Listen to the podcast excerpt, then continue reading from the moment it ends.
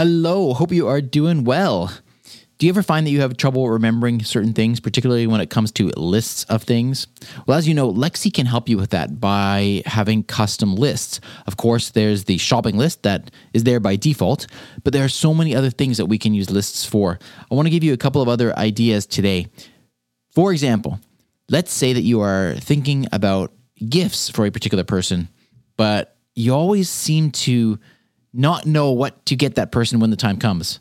Well, if you set up a gift list for a particular person, then when that gift idea pops into your head or that person makes a comment about something they would like, you can add it to your gift list and it is always there for you to refer to.